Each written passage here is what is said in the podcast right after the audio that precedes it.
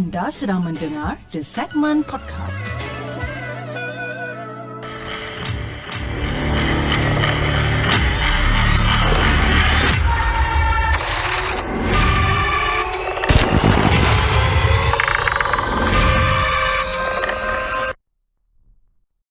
أعوذ بالله من الشيطان الرجيم بسم الله الرحمن الرحيم لو أنزلنا هذا القرآن على جبل لرأيته خاشعا متصدعا من خشية الله وتلك الأمثال نضربها للناس لعلهم يتفكرون. صدق الله العظيم.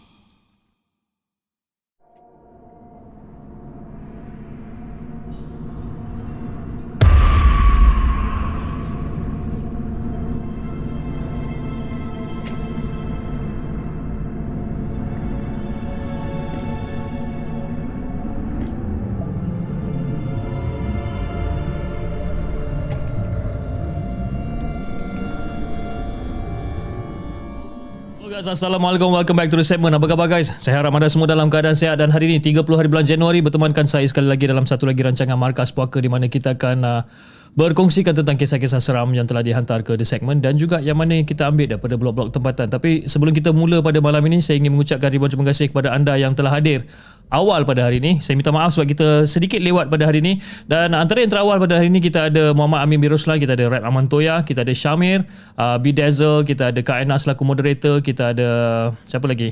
Moshimush, kita ada Hafiz Ishaq and then One Type of Family, Sukiman, Cik Faz dan di saluran TikTok kita ada CEO Afta CEO o- CEO of Asta. Ya Allah susah nak sebut nama. Okey kita ada Reka Dev, Muhammad Hafiz Abdullah, Melissa dan kita ada siapa Dila Zainal, Suno Snow dan ramai lagi alhamdulillah.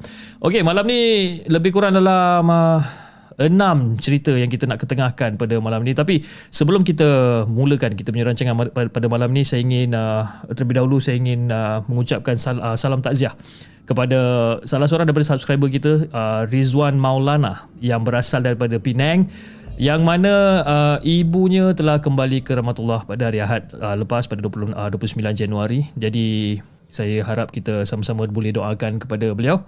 Ya al-fatihah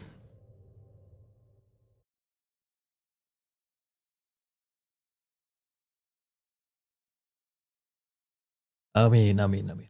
Okay guys, jom. Uh, tak buang masa, kita mulakan dengan kisah kita yang pertama. Kisah yang dihantarkan oleh Lim. Jom kita dengarkan.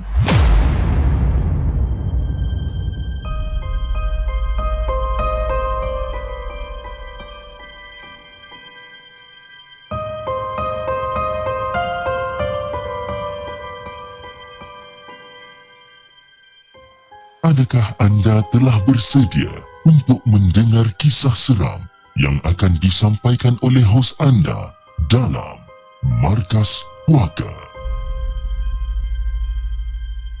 Salam sejahtera semua. Salam sejahtera.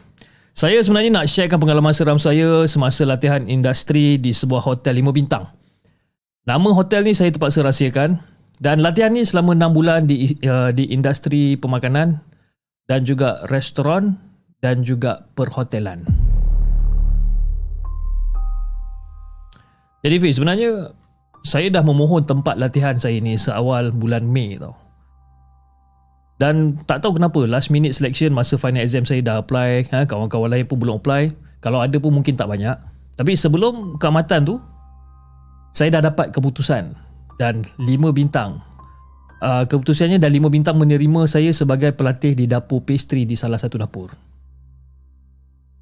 Jadi memang betul lah eh, yang kita selalu dengar bahawa setiap hotel, ah motel ataupun inn eh mempunyai ceritanya yang orang kata ada kisah-kisah seram ah motel, hotel dan sebagainya.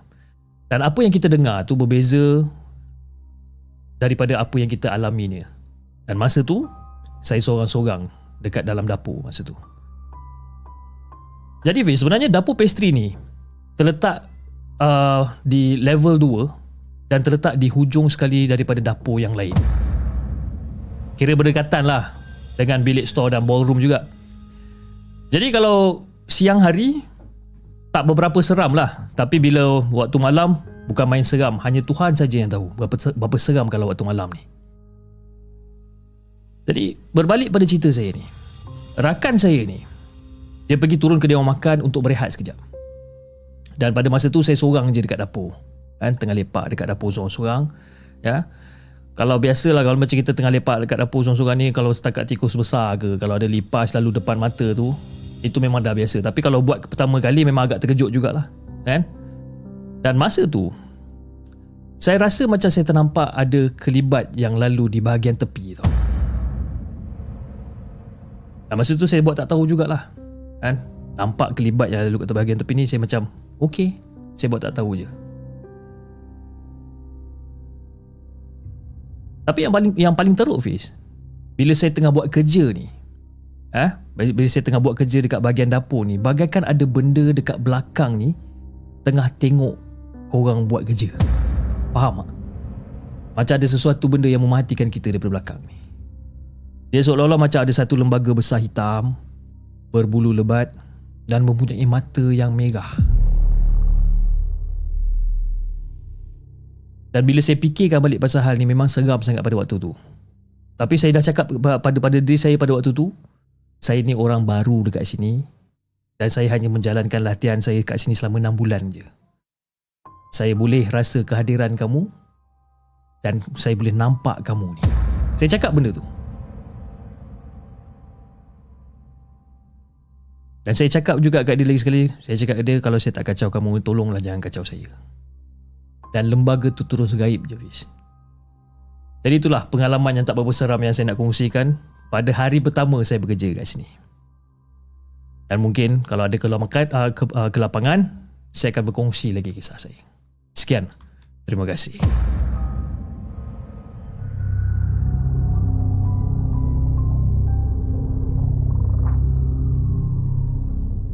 Jangan ke mana-mana.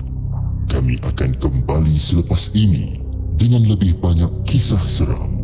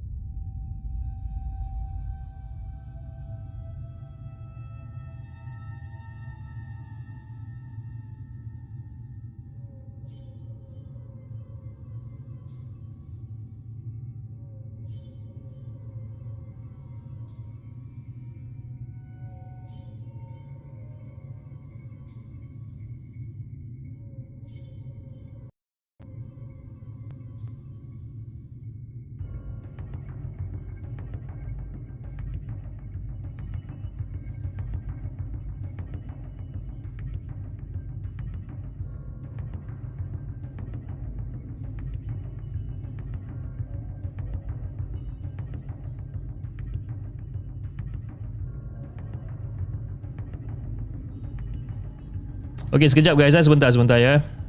Saya tengah cuba untuk betulkan uh, delay ni sebabkan kita ada dapat banyak komplain ataupun banyak komen yang mengatakan yang suara saya tengah delay sekarang ni.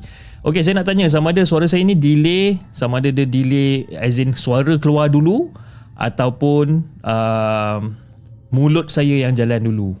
Kan, cuba bagi tahu. Sekejap eh. Sebentar, sebentar. Bagi saya Okay, sekejap guys.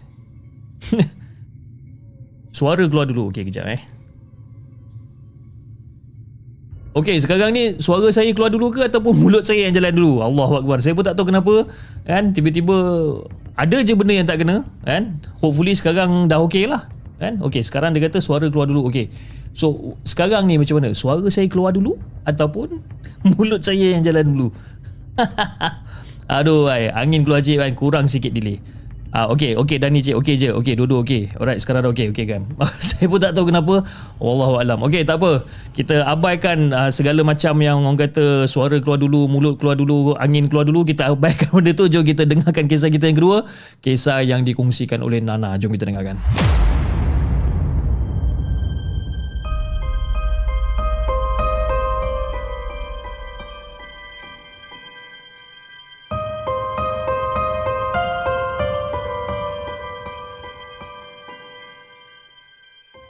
Adakah anda telah bersedia untuk mendengar kisah seram yang akan disampaikan oleh hos anda dalam Markas Puaka?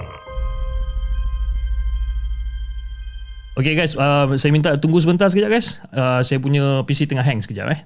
Sekejap tau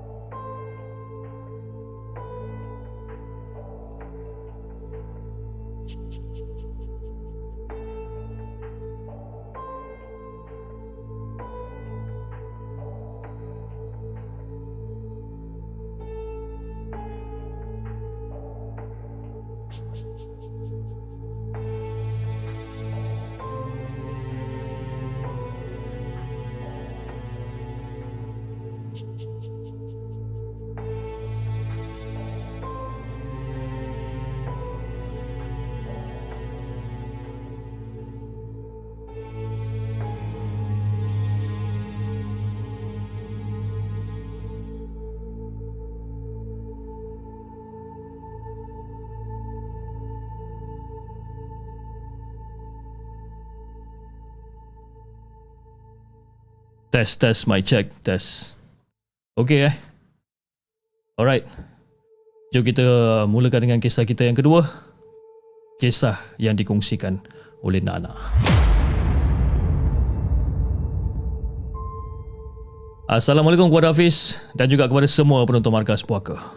Waalaikumsalam warahmatullahi Terima kasih atas penceritaan yang bertajuk Mangsa Sihir pada minggu lepas.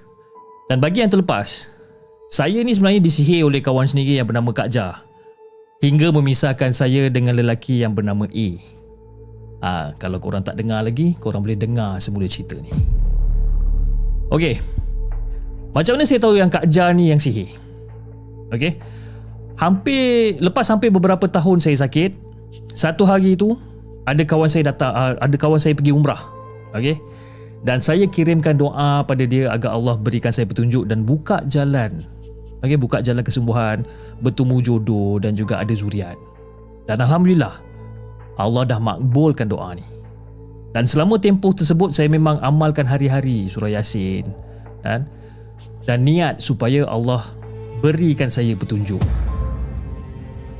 Jadi Fiz, tak lama lepas tu, ada kawan saya ni bagi nombor telefon satu ustaz ni. Dan saya pun dapatkan rawatan dan ustaz tu suruh saya dapatkan air kulah masjid untuk mandi dan saya pun dirukyah.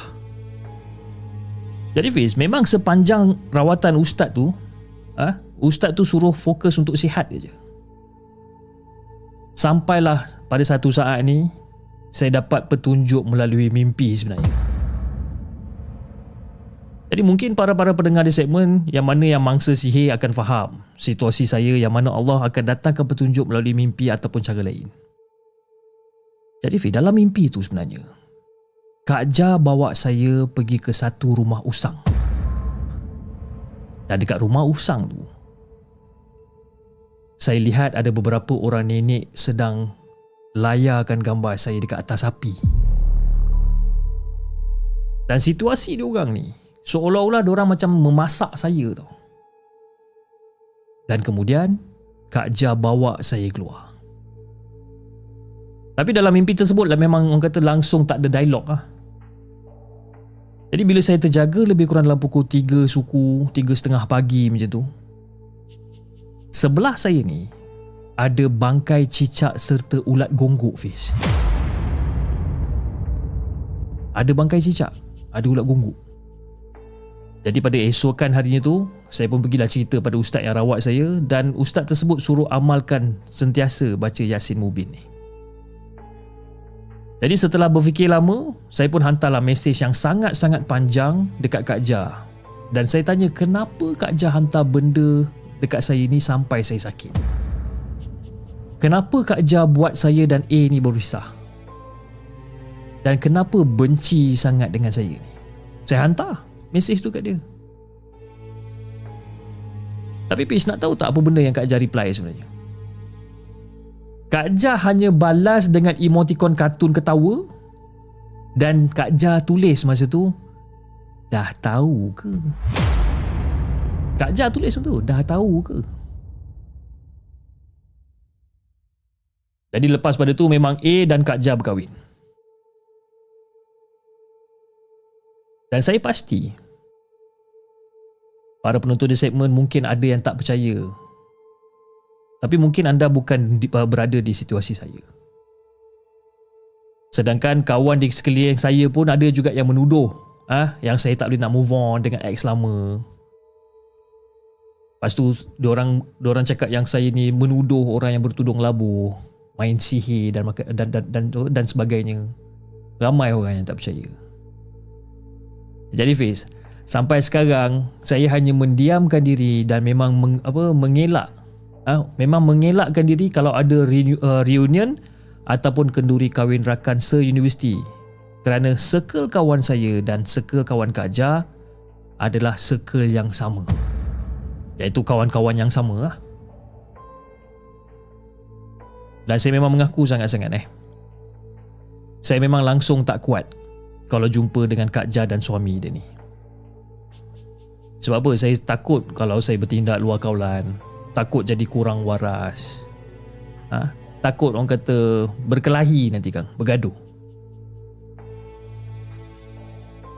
Jadi tentang soal Kak Ja solat. Kan? Kenapa kita tuduh dia? Kan? Memang Kak Ja orangnya solat. Saya tahu. Tapi saya sendiri tak ada jawapan sebab tu. Langsung tak ada jawapan. Saya bukan tuduh dia, cuma saya tak ada bukti secara fizikal. Sedangkan di negara kita ni tak ada dakwaan khusus tentang tukang sihir.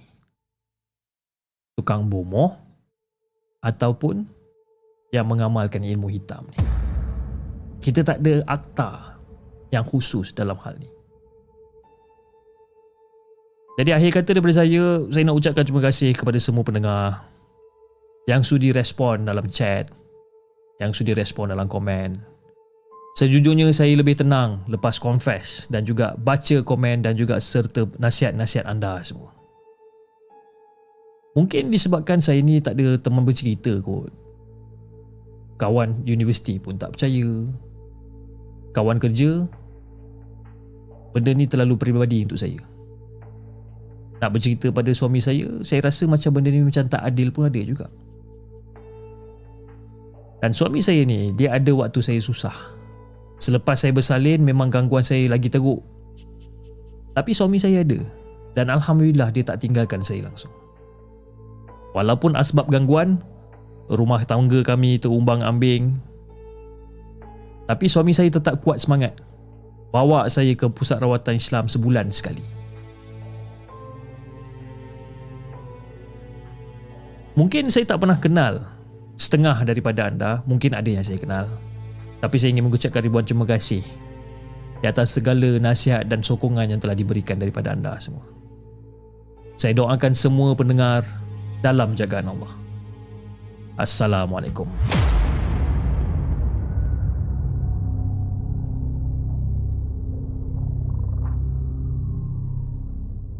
Jangan ke mana-mana kami akan kembali selepas ini dengan lebih banyak kisah seram. Itu dia guys kisah yang uh, kedua yang dikongsikan oleh Nana dengan kisah dia berjudul Mangsa Sihir bahagian yang kedua. Jadi kepada siapa yang masih belum dengar bahagian yang pertama okey anda boleh nantilah nanti kita suruh moderator kita siapkan link dia untuk kita dengarkan yang bahagian pertama. Jadi anyway saya ingin memohon maaf kepada anda semua sebabkan pada malam ni dia punya live session ni dia macam kurang smooth sikit. Saya pun tak tahu kenapa. Mungkin disebabkan you know there's some certain connection issues dekat rumah and then I have no idea. Saya tak ada saya tak pasti sebab saya punya setting semua tetap sama. It's just that malam ni dia nak jadi benda-benda macam ni. Wallahualam saya tak tahu Okay, alright. Uh, jom kita dengarkan kisah kita yang ketiga. Kisah yang dikongsikan oleh... Kejap eh. Uh, oh, kisah yang ketiga yang dihantar oleh moderator kita. Jom kita dengarkan.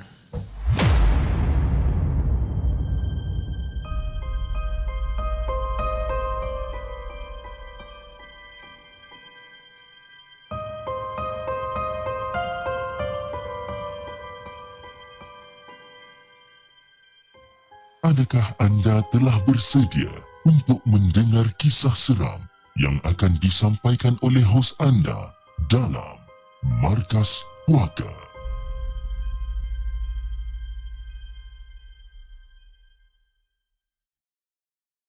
Assalamualaikum kepada semua penunggu puaka.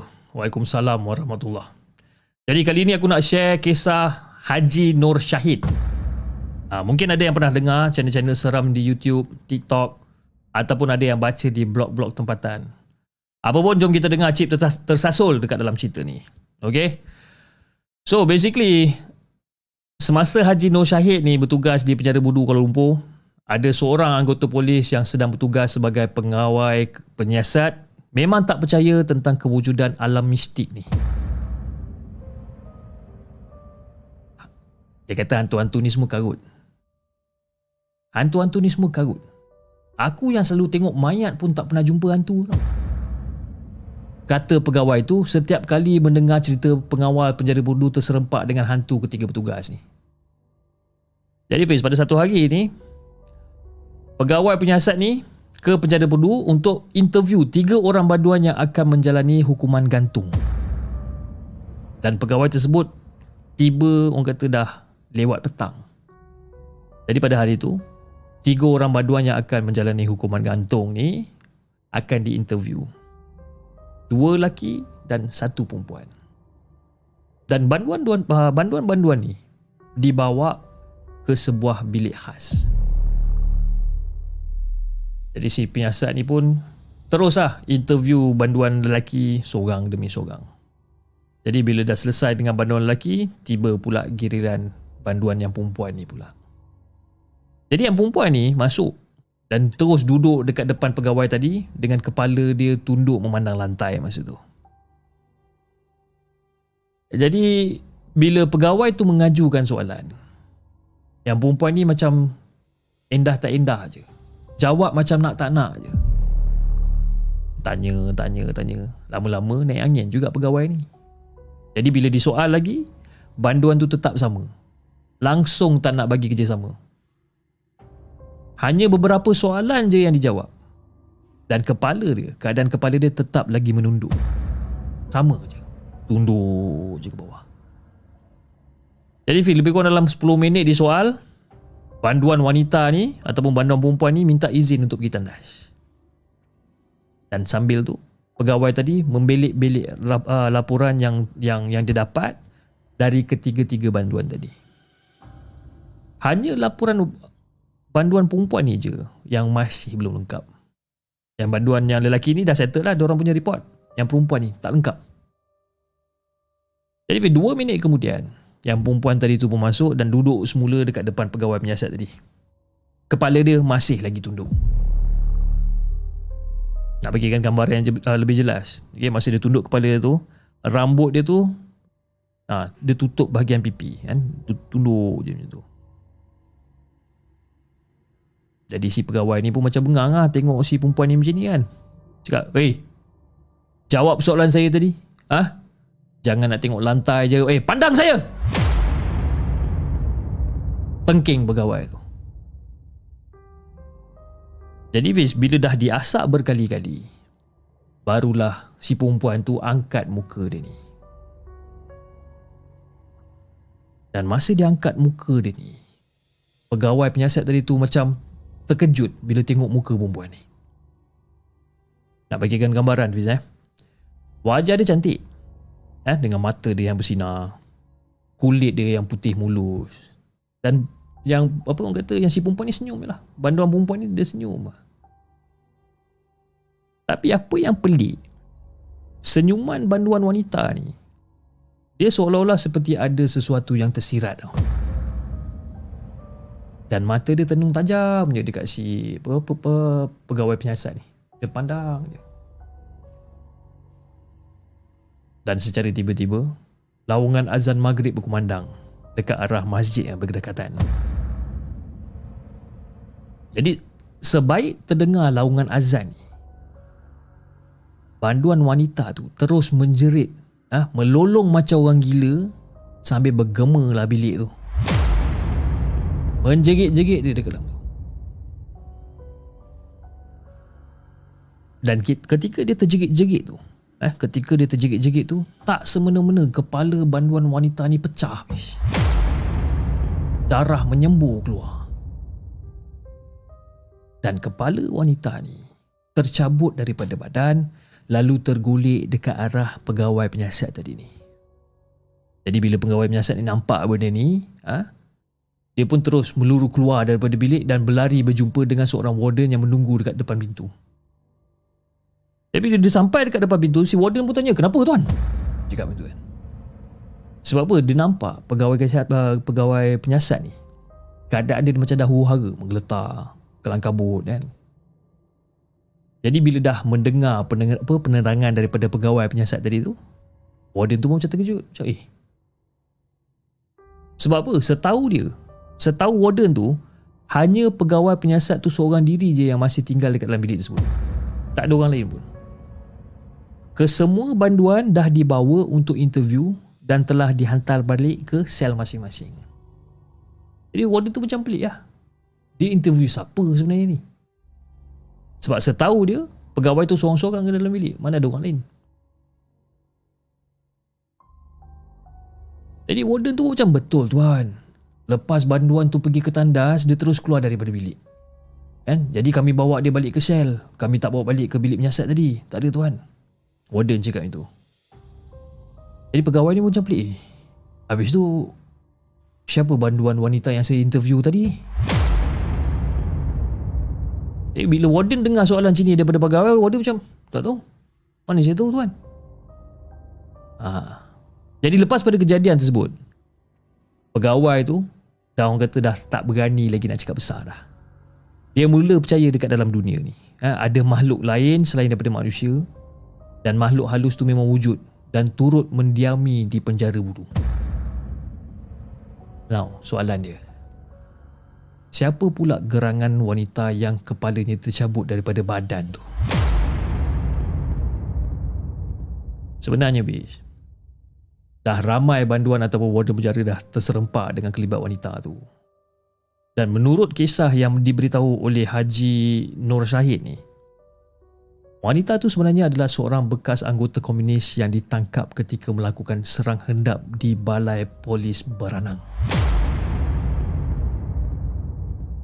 di selepas uh, selepas komunis menyerah kalah ada saki baki anggota komunis yang masih lagi degil menyerang balai polis Baranang ni untuk merampas senjata dan ketika serangan tu dua orang rakan lelakinya ditembak mati manakala wanita tu berjaya ditangkap dan anggota komunis wanita tu ditahan dan dipenjarakan dekat penjara Pudu.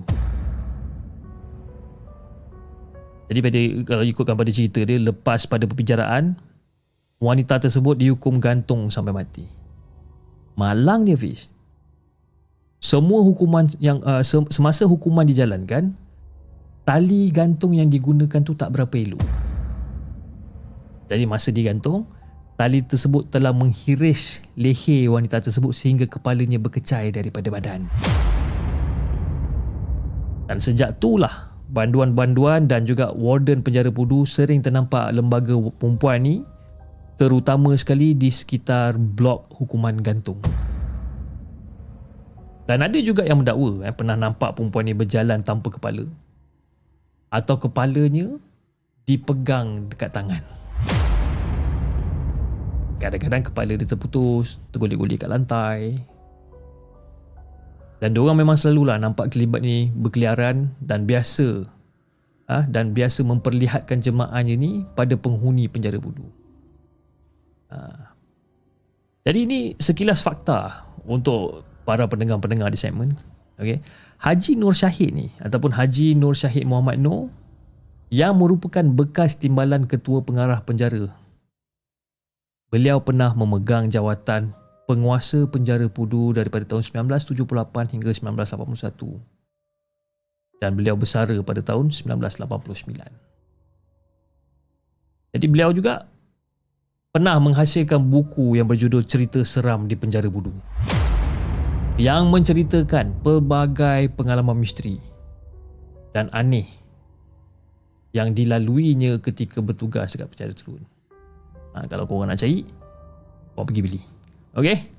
Alright, Aku rasa itu saja untuk perkongsian aku kali ini tentang kisah wanita tak berkepala penjara pudu.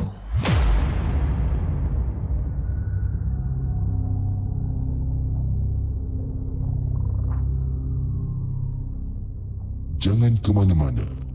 Kami akan kembali selepas ini dengan lebih banyak kisah seram. Itu guys, kisah yang ketiga. Kisah yang ketiga yang dikongsikan oleh kita punya moderator wanita tak berkepala uh, wanita tak berkepala penjara pudu. Okey, jom kita bacakan kisah kita yang seterusnya, kisah yang keempat, kisah yang dikongsikan oleh Hisam. Jom kita dengarkan.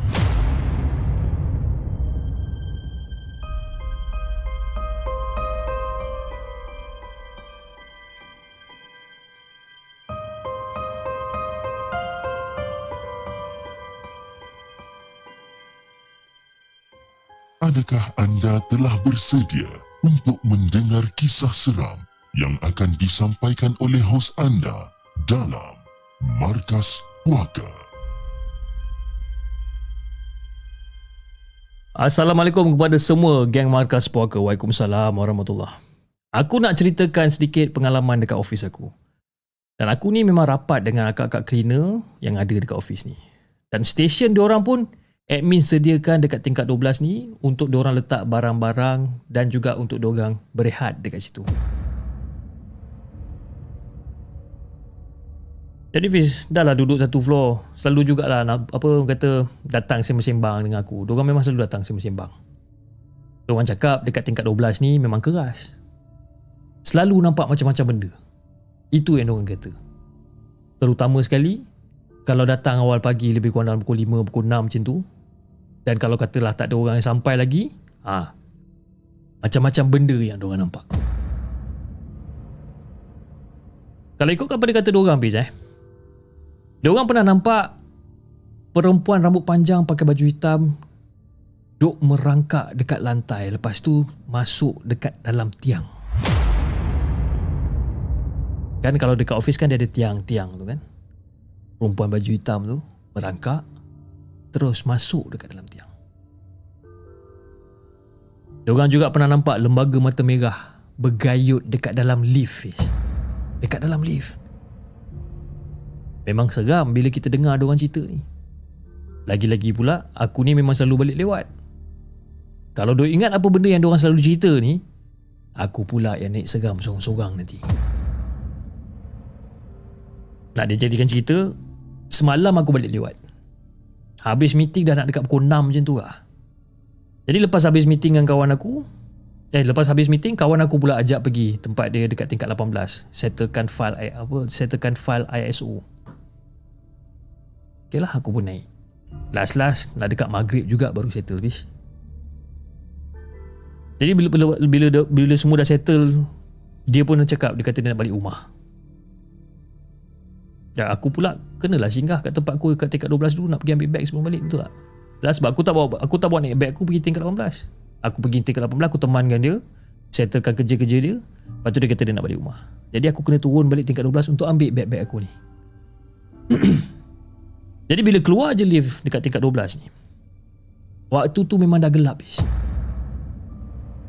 Dan aku memang yakin masa tu aku seorang je tinggal kat sini. Semua dah balik. Kolik-kolik aku semua dah balik. Ha, jadi masa tu aku pun fikirlah nak solat maghrib dululah sebelum balik. Kan? Dah solat nanti senang. Yalah maghrib timing dia pendek je. So aku cadang pergilah toilet dulu. Aku nak pergi toilet, aku nak ambil wuduk. Jadi Fiz, masa aku tengah jalan dekat lorong nak masuk ke toilet tu. Aku dengar macam bunyi kecoh tau. Bunyi kecoh huru hara tau dekat dalam toilet. Bunyi macam ada orang main simbah-simbah air. Macam, eh apa benda ni kan? Tapi masa tu, toilet dalam keadaan gelap kan masa tu. Jadi bila aku dengar orang simbah-simbah air ni, aku aku macam berkata-kata dalam hati aku macam, eh siapa pula lah main air senja-senja macam ni. Aduh. Tandas ni dah lah gelap. Siapa pula main simbah-simbah air ni?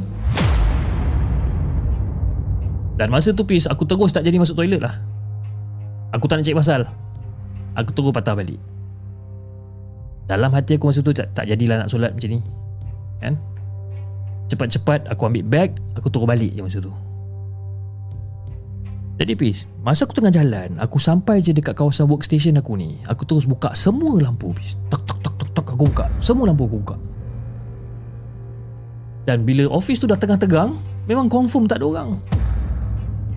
Macam. Aku pun turun jalan jelju Aku pergi dekat workstation aku ni Jadi masa aku tengah jalan nak pergi ke workstation aku ni Tengah-tengah berjalan tu Tiba-tiba aku dengar Aku dengar macam bunyi suara kasar serak-serak Dekat salah satu workstation.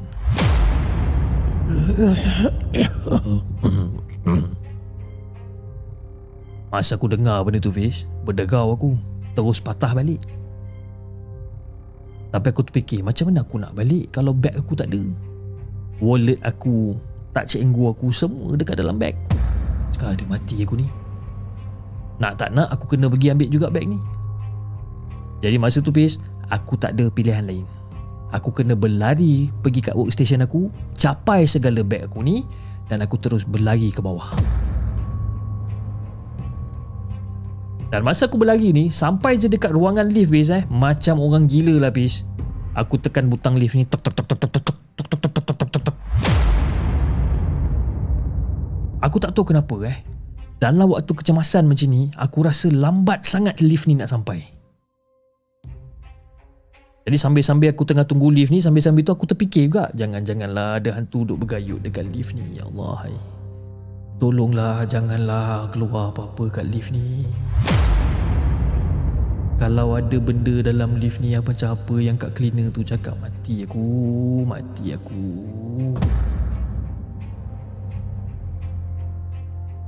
Dan akhirnya Fiz, teng, lift sampai. Dan masa lift sampai tu pintu dia terbuka teruk. Terbuka aku tengok eh dalam kosong tak ada orang. Dalam kosong hantu gayut pun tak ada. Okeylah, aku masuk, aku tekan ground floor, lift turun sampai ground. Bila sampai je dekat ground floor, aku terus berlari keluar daripada lift tu terus pergi ke lobby. Memang lega lah aku nampak ada orang-orang kat lobby. Memang betul sebenarnya. Ha? Cerita kakak-kakak cleaner tu yang dekat tingkat apa dekat tingkat 12 tu keras. Dan aku ber, kira bernasib baik jugalah. Ha? Kena sakat dengar bunyi je. Dengar bunyi orang simbah-simbah air dalam toilet. Lepas tu dengar bunyi suara garau-garau serak-serak basah dekat workstation. Kalau kena dia menjelema macam akak-akak cleaner tu cerita, silat-silat demam aku. Demam kena sampuk. Ha, orang-orang tua dulu cakap, demam kena sampuk.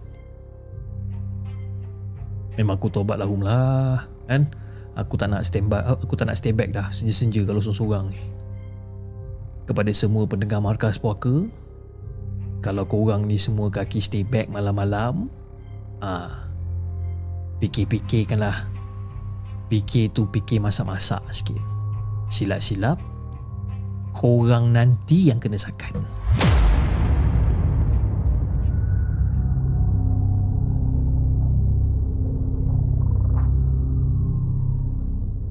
Jangan ke mana-mana. Kami akan kembali selepas ini dengan lebih banyak kisah seram.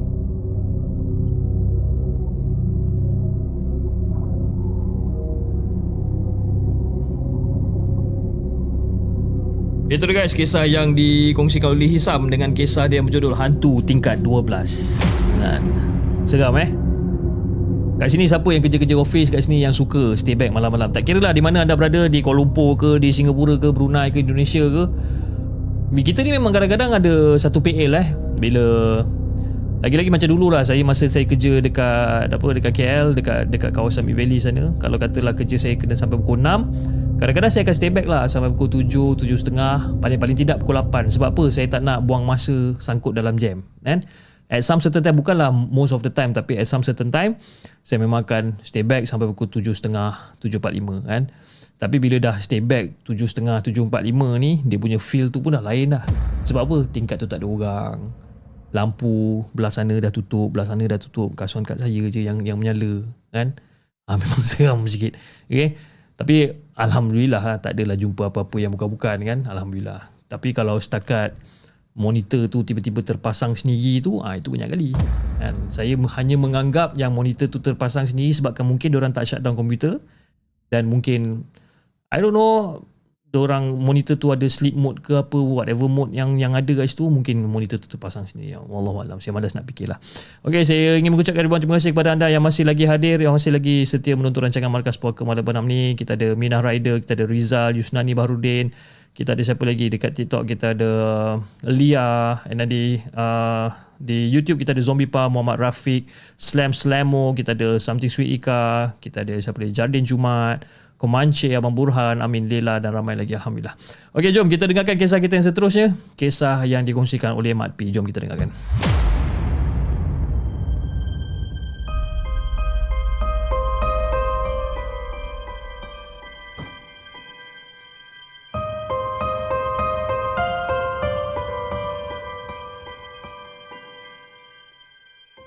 Adakah anda telah bersedia untuk mendengar kisah seram yang akan disampaikan oleh hos anda dalam Markas Puaka?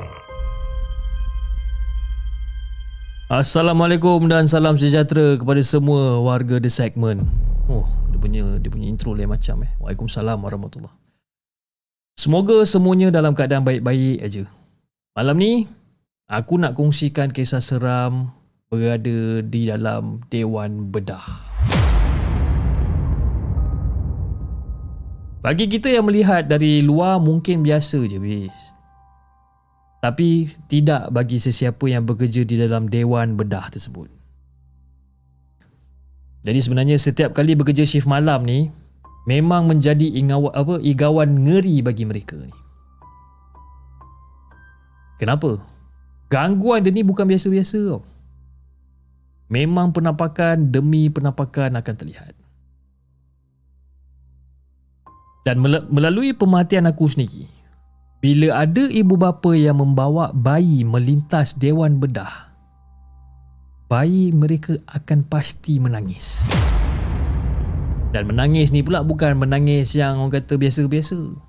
Menangis yang teriak punya, koyak tekak punya menangis. Mungkin ada bayi yang nampak benda yang tak terlihat dengan mata kasar seorang dewasa. Mungkin. Jadi bis kebetulan di tepi laluan pejalan kaki tu terletaknya ruangan kain kotor dari Dewan Bedah. Jadi sebut je Dewan Bedah faham-faham lah eh. Macam mana kain-kain kotor tersebut dengan darah dia itu ini macam-macam. Ha? Kalau lambat dikutip, maka kain-kain ni semua akan mengeluarkan aroma yang orang kata sangat tak menyenangkan. Lah. Confirm menusuk hidung. Lah. Jadi Fiz, ada satu kejadian yang yang yang dikongsikan oleh seorang cleaner ni. Cleaner ni sebenarnya kawan aku jugalah dan dia ditugaskan untuk membersih dewan bedah. Dan alhamdulillah sekarang dah jadi seorang pendidik. Jadi semasa dia bekerja dekat situ, memang dia akan standby dekat dalam tu je. Jarang sangat boleh keluar. Yang shocknya pula, dia dapat kerja dekat dalam aircon. Ha, jadi bila tak ada tugasan, dia boleh tidur je lah kat situ. Jadi nak dijadikan satu cerita pada satu malam tu, ada satu pembedahan yang mengambil masa agak lama sikit. Jadi dia pun tunggulah, tunggu punya tunggu punya tunggu punya tunggu, tak selesai juga. Sampailah member tertidur bis Tertidur member.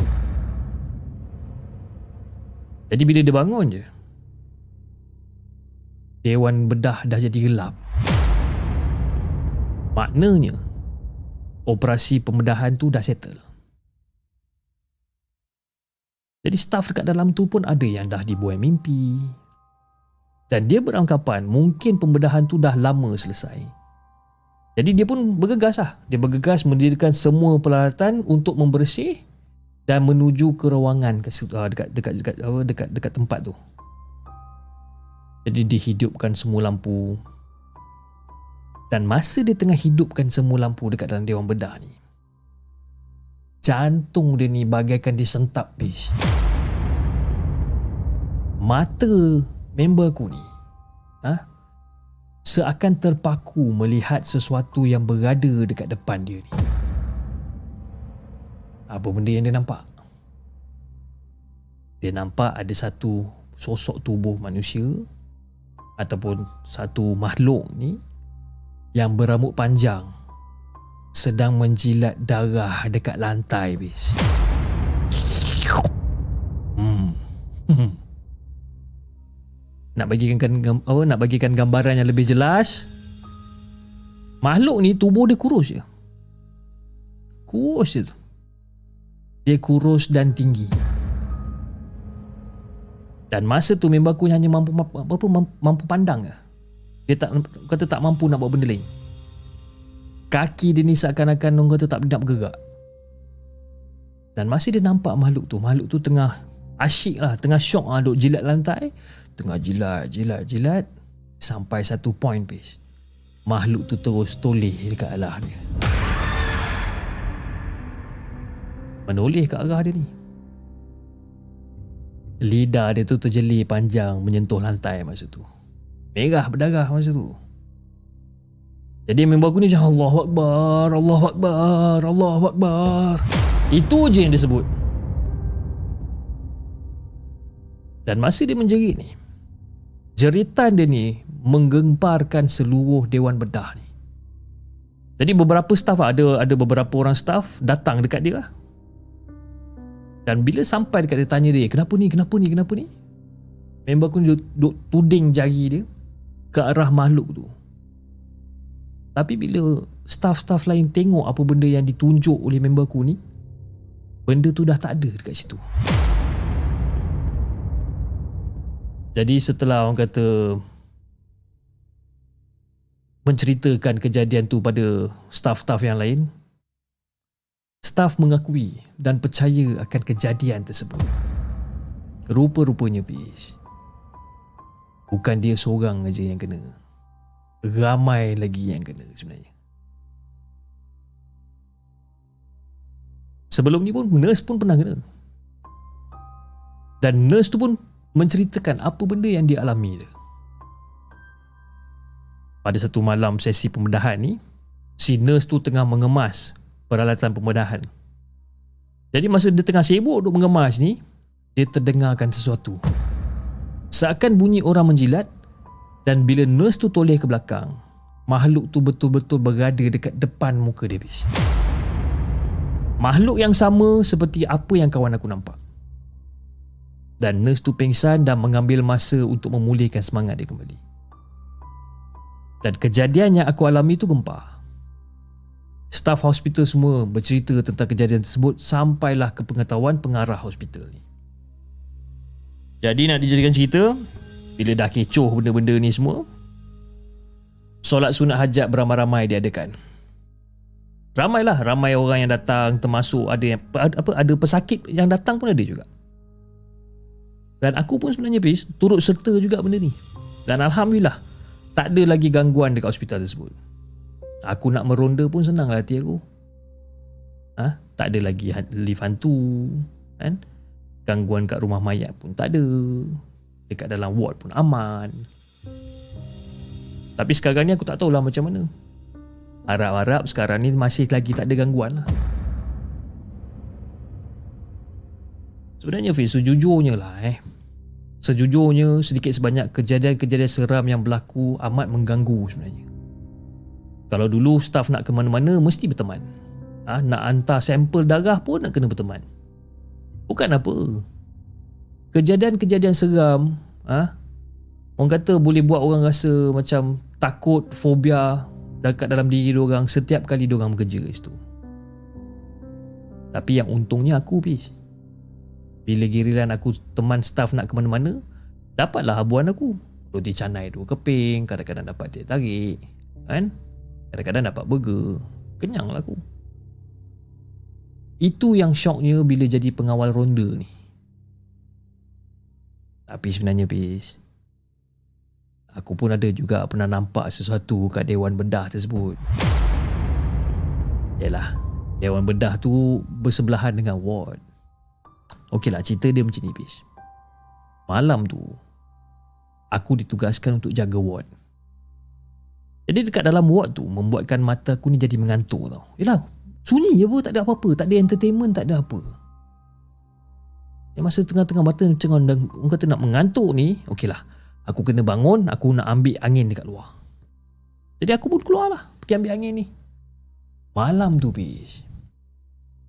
Memang sepi. Langsung tak ada orang lalu lalang Langsung tak ada Kebiasaannya ialah Kebiasaan ni bila kau tengok macam tengah-tengah malam ni Memang tak adalah orang nak lalu lalang Jadi bila aku tengok macam Okey lah tak ada orang kat luar Pesakit pun semua dekat dalam ward Ada yang tidur. Kan? Bunyi cengkerik je lah masa tu Yang temankan aku kat luar ni. Dan secara tiba-tiba Pis Aku dengar macam ni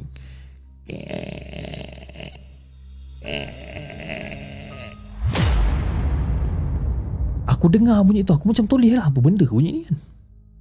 Rupa-rupanya Bunyi benda tu Berasal daripada stretcher Dekat depan Dewan Bedah. Aku cakap eh Sebab apa? Masa aku keluar daripada ward tadi Aku rasa benda tu tak ada kat situ pun. Dan bila aku tengok benda tu Benda tu macam uzur tau. Keadaan stretcher tu macam uzur sangat-sangat. Jenis model lama eh, 100% daripada besi. Aku tengok je apa pula benda ni kat luar? Tadi masa aku datang keluar tak ada pula benda ni Okey lah Aku buat dia Aku pun terus lepak kat luar Sambil-sambil nak nyalakan rokok cuk, cuk.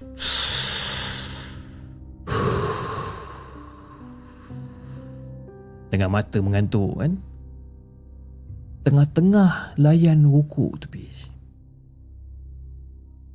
Aku dengar lagi sekali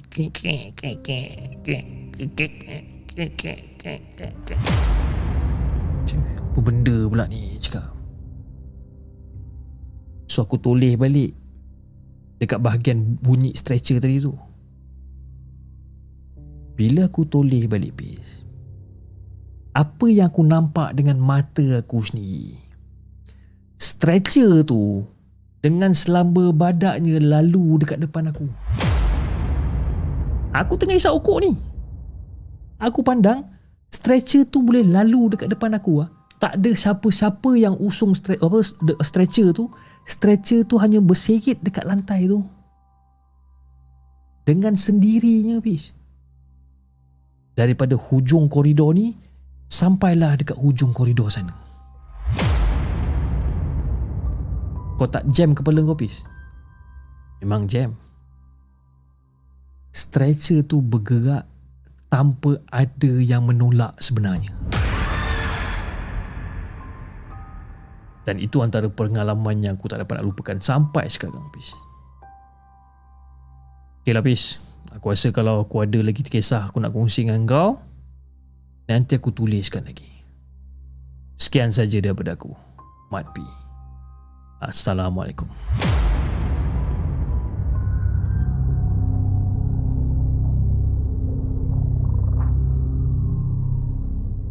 Jangan ke mana-mana. Kami akan kembali selepas ini dengan lebih banyak kisah seram.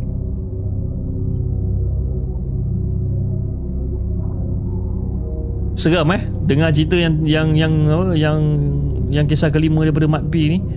Kisah yang berjudul Dewan Bedah. Kan? Dia yang lain-lain tu macam okey-okey lagi kan. Macam yalah seram memang seram lah nampak makhluk jilat lantai dengan dengan kesegasan darah makhluk yang kurus tinggi dan sebagainya okey lah seram tu memang seram kan? Tapi bila saya cuba untuk duduk dekat dalam position si Mak P ni ya, yang tengah keluar kan, tengah ambil angin isap okok ni kan? Tiba-tiba lalu stretcher tu kan? Mula-mula dengan stretcher je. Okey lah walaupun dah pelik macam mana stretcher tu kat luar dia buat dia buat dek lagi. Dia bantai sokok kan? Dia bantai sokok dia pandang lagi sekali dia pandang sekali dia nampak stretcher tu yang bergerak sendiri. Kan? Dia antara stretcher yang bergerak sendiri ataupun wheelchair bergerak sendiri kan? Oh itu seram. Itu seram kan? Uh, pada pendapat anda lah eh. Hospital mana yang anda rasakan seram bagi anda? Bagi saya saya sebab saya jarang masuk hospital alhamdulillah. Tapi kalau saya masuk hospital saya akan selalu diadmitkan ke Subang Jaya Medical Center tapi itu zaman-zaman tu lah zaman-zaman tahun 2013 2014 kan Subang Jaya Medical Center dulu dia bukan nampak canggih ataupun nampak baru macam sekarang tau sekarang ni dia macam nampak lebih baru kan lebih moden dulu Subang Jaya Medical Center Center ni dia macam orang kata um, old school sikit dengan lantai dia yang macam old school, pintu dia old school kan. Bagi saya, Subang Jaya Medical Center yang bahagian uh, North Wing ke? South Wing ke North Wing macam tu lah. Itu antara yang bagi saya seram. Sebab apa? Saya paling tak suka bila hospital yang ada pakai lampu Kalimantan panda floor biasa tu. Lepas tu dekat lorong tu tiba-tiba ada lampu kedip-kedip kan. Uh, SGMC dia punya vibe tu lain. Saya tak tahu kenapa tapi every time kalau saya diadmitkan ke hospital 3-4 hari atau viral fever ke whatever not, saya kena duduk sana 2-3 hari ataupun 3-4 hari. Kalau saya ditempatkan di wing lama eh dekat SGMC tu, bagi saya itu dah cukup seram dah sebenarnya. kan? Kepada kepada kepada anda hospital mana yang anda rasa seram sebenarnya? Kan? Hospital? Eh kita ada Saru Chapters ah, Saru Chapter di uh, saluran TikTok. Terima kasih Saru Chapters kerana sudi untuk join uh, show Markas Puaka pada malam ini. Okey. Mana-mana hospital pun seram cip tak kira moden ke tidak kan. Dulu masa kerja memang akan buat medical check up tahunan di SGMC. Ha, sekarang saya pun dah lama tak buat check up tahunan, saya rasa saya nak kena pergi. Okey, uh, jam telah menunjukkan pukul 11.35 malam. Kita ada lagi satu cerita untuk kita siarkan pada malam ni tapi sebelum kita teruskan dengan kita punya agenda. Cik, wah agenda.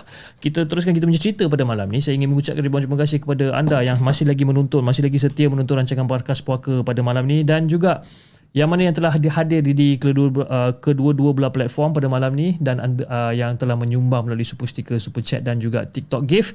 Dan antaranya, antara yang telah menyumbang pada malam ni kita ada daripada Hafiz Ishak. Terima kasih Hafiz di atas sumbangan super sticker yang telah anda berikan daripada Putri Emilia di uh, yang saya yakin dia berada di Singapura.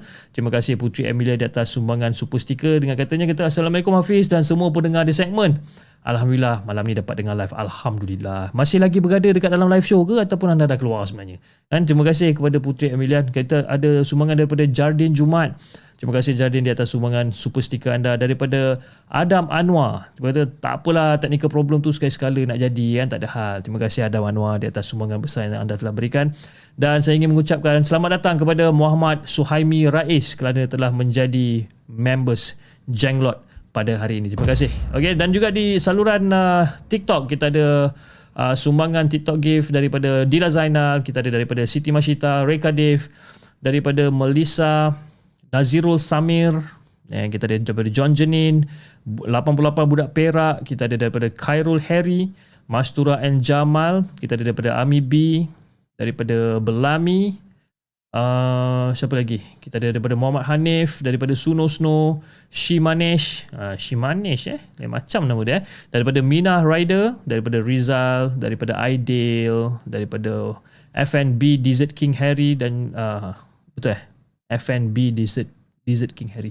Okey, terima kasih guys di atas segala sumbangan yang anda telah berikan melalui TikTok gift pada malam ini. Okey, jom kita bacakan kisah kita yang uh, seterusnya ataupun kisah kita yang terakhir pada malam ni. Kisah yang dikongsikan oleh Rohaizat. Jom kita dengarkan.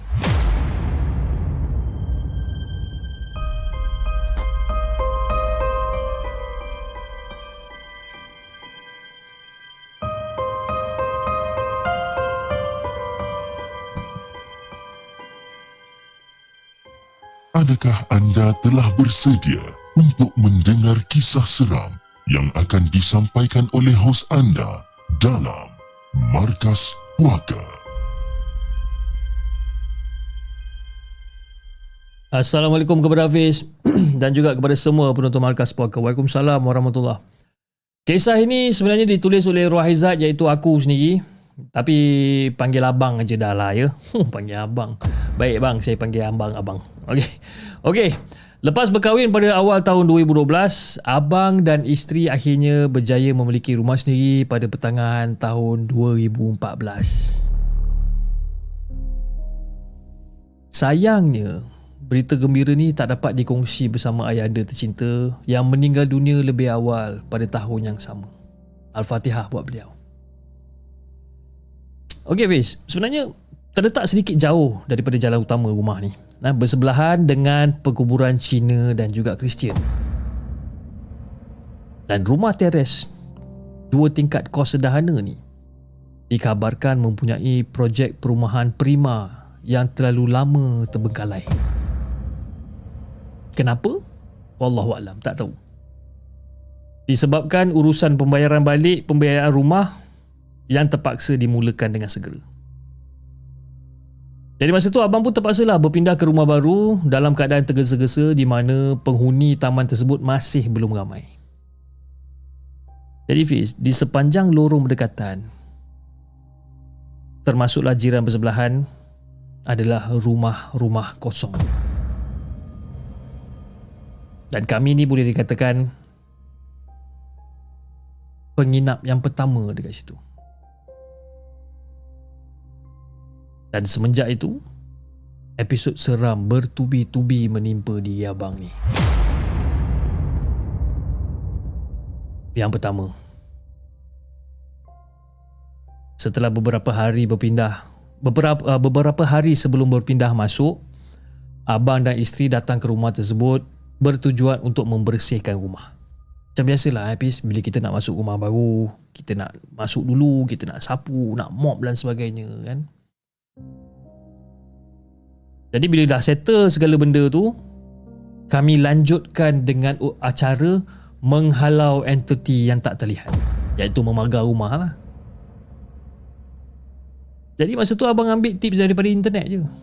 Abang ambil tips daripada internet, abang dan isteri pun membuka semua pintu dan tingkap rumah kemudian melaungkan azan di setiap penjuru rumah.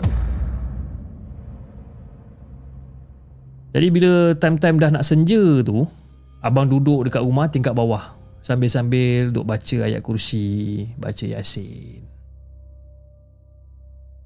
Jadi Pis, bila dah nak habis baca yasin ni, Secara tiba-tiba ada satu tiupan angin yang sangat kencang keluar masuk dari semua arah. Bunyi bising seakan orang kata rio rendah.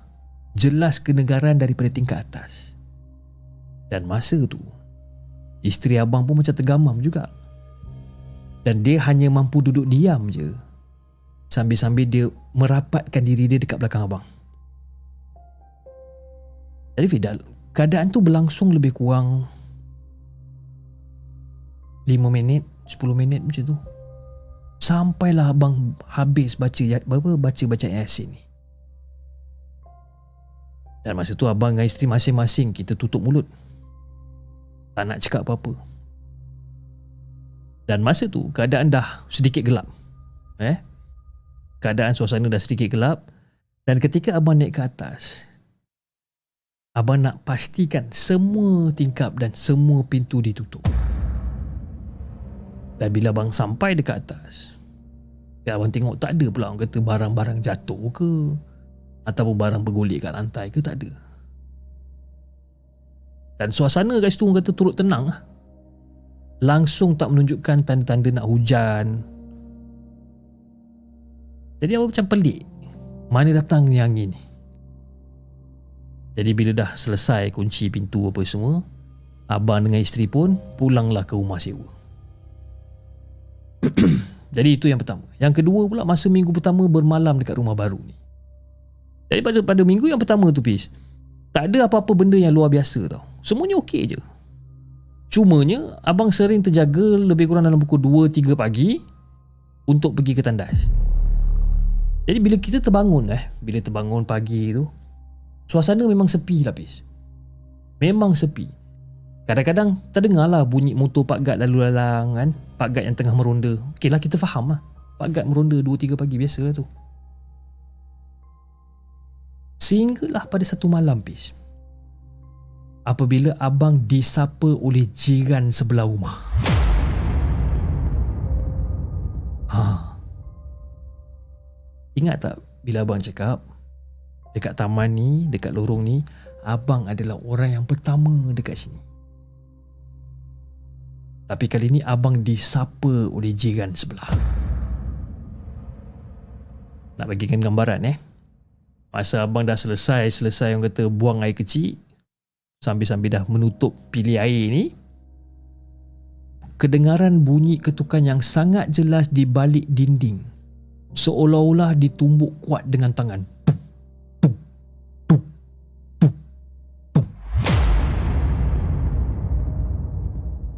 Dan ketukan tu Fiz Berulang kali tau ha? Tiga empat kali Kadang-kadang sampai sepuluh kali pun ada ha? Dan berlalutan Sehingga beberapa malam Tapi Mujur lah orang kata Isteri abang ni jarang sangat terjaga malam Kalau dia yang kena ha, Memang payah habis Tapi selalu Abang akan dengar bunyi ketukan ni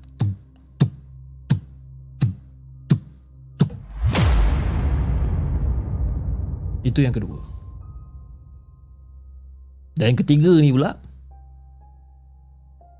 Senang cerita dah jadi tabiat abang untuk tutup semua pintu bilik dan lampu sebelum tidur.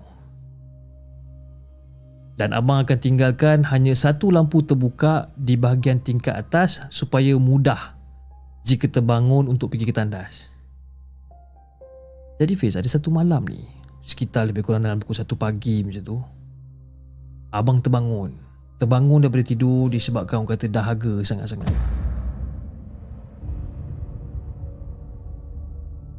Jadi disebabkan hal tu, terpaksalah turun ke tingkat bawah untuk pergi ke dapur. Eh, pukul 1 pagi. Jadi suasana masa tu tengah turun tangga ni, suasana tu macam agak gelap sikit. hanya dibantu oleh sedikit pencahayaan daripada lampu garaj melalui celahan langsi. Jadi bila dah sampai dekat bahagian dapur, dah settle minum air, dah lepaskan dahaga dan sebagainya, abang pun tutuplah lampu dapur dan terus naik menuju ke bilik abang masa tu. Dan ketika itulah abang terdengar pintu bilik terkuak di rumah sebelah.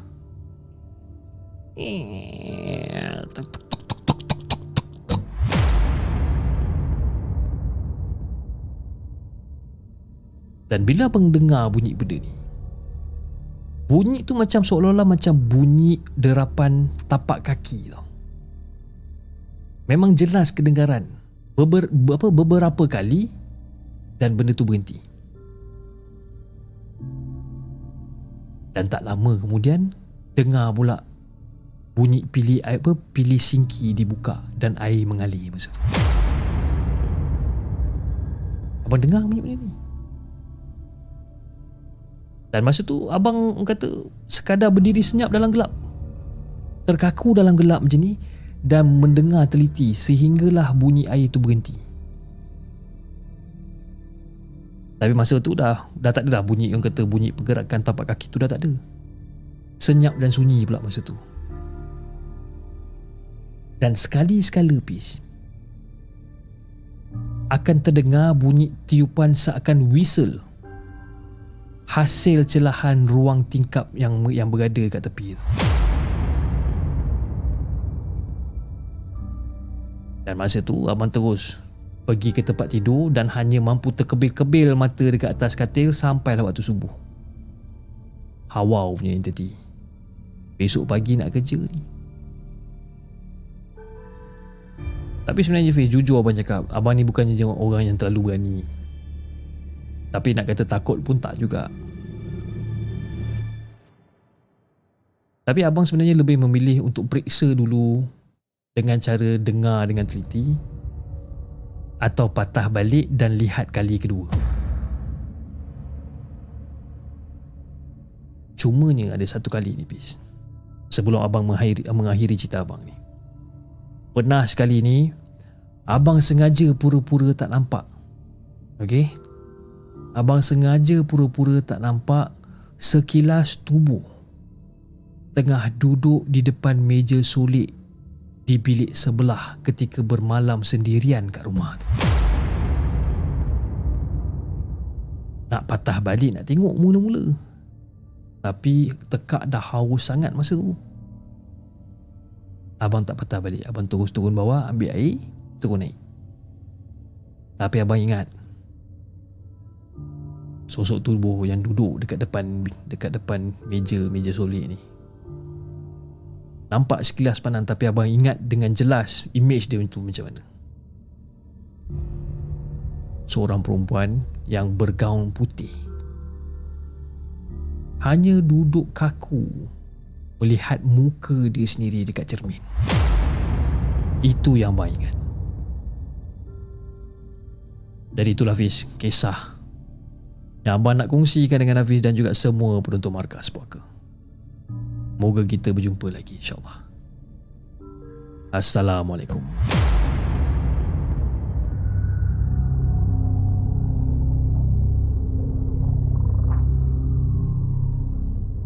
Jangan ke mana-mana.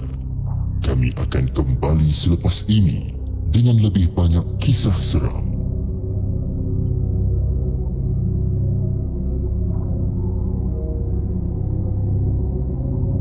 Okey guys, itu dia kisah yang dikongsikan oleh Rohaizat dengan kisah dia berjudul Tetangga Halus. And siapa yang pernah ada pengalaman yang macam Rohaizat ni bila pindah rumah baru, rumah yang uh, orang kata dah lama tak dihuni dan sebagainya, ada je gangguan-gangguan dia eh. Wallahualam. Okey, jam telah menunjukkan pada pukul 11.50 minit malam dan saya rasa uh, itu adalah orang kata cerita yang terakhir pada malam ini. Saya minta maaf sangat-sangat guys di atas apa kata kesilapan teknikal yang kita ada pada awal rancangan tadi. And then dengan saya yang tersasul yang agak teruk pada malam ni sebab sebenarnya saya kurang sihat. saya kurang sihat dan orang kata badan tak berapa nak sedap. Cuma masih lagi boleh orang kata saya saya saya beritahu kat diri saya yang okay I can do this tonight. Ah saya masih boleh orang kata boleh jalan lagi malam ni. So ya kita jalan tapi itulah kalau kalau anda perasan saya punya suara pun dah start lain and then you know badan tak berapa nak sedap sangat lah okay? Tapi tak apa insyaAllah yang ubat pun dah settle dah makan dan kita akan cuba. Uh, internet pun kurang sihat. Dan saya pun tak tahu saya pun minta maaf lah kepada penonton-penonton di uh, saluran TikTok okay? Uh, anda mengalami lagging yang sangat teruk. Saya tak tahu kenapa sebab kan kalau dekat dekat YouTube okey je tak ada masalah. Tak tahu kenapa TikTok dia macam lagging sangat kan. Terima kasih di atas sumbangan daripada Akak Ninja Hattori daripada Keropok Leko Mak Gah Pak Ali. Ha, dan ada ada satu orang yang yang menyumbang ni tapi dia dia tulis dalam, dalam dalam tulisan Cina jadi saya tak tahu macam nak sebut tulisan tu. Terima kasih atas sumbangan TikTok gift yang telah anda berikan. Okay, uh, something sweet kata kata, weh cip, moga cepat sembuh. Serak Ella dah suara tu kan, boleh buat konsert kan. Uh, lagu Ella tu apa yang yang yang famous tu ah? Uh, Allah, lupa lah yang yang baru-baru ni yang telah di diolah kembali oleh Amir Masdi tu kan. Best kan lagu tu kan? Lain macam kan. Cik Baik Brothers tak ada lagi ke? Ada. Baik Brothers tu ada cuma uh, kita shift uh, The Baik Brothers ke channel yang lagi satu disebabkan The Baik Brothers uh, perjalanan dia agak lambat sedikit. Uh, so why not kita uh, naikkan konten-konten uh, makan tu di channel yang lagi satu yang saya ada tapi nanti uh, kita apa Faizal akan akan akan sharekan di dalam komen uh, nama channel tersebut dan kat situ insyaAllah kita akan aktif di channel tersebut okay? saya minta maaf uh, channel The Bike Brothers mungkin saya kena hentikan lah saya akan saya akan hentikan channel The Bike Brothers dan kita akan fokus kepada dua channel iaitu The Segment dan juga Triple Z TV uh, untuk uh, channel makan-makan okay? alright guys saya rasa itu saja untuk malam ni uh, InsyaAllah kita akan jumpa pada malam esok jam 10.30 malam dengan lebih banyak kisah-kisah seram yang kita akan ketengahkan. Okay. Kepada anda di saluran TikTok, jangan lupa tap-tap love dan follow akaun Markas Puaka. Dan anda di saluran YouTube, jangan lupa like, share dan subscribe channel The Segment. Dan insyaAllah kita akan jumpa lagi on next coming episode. Assalamualaikum.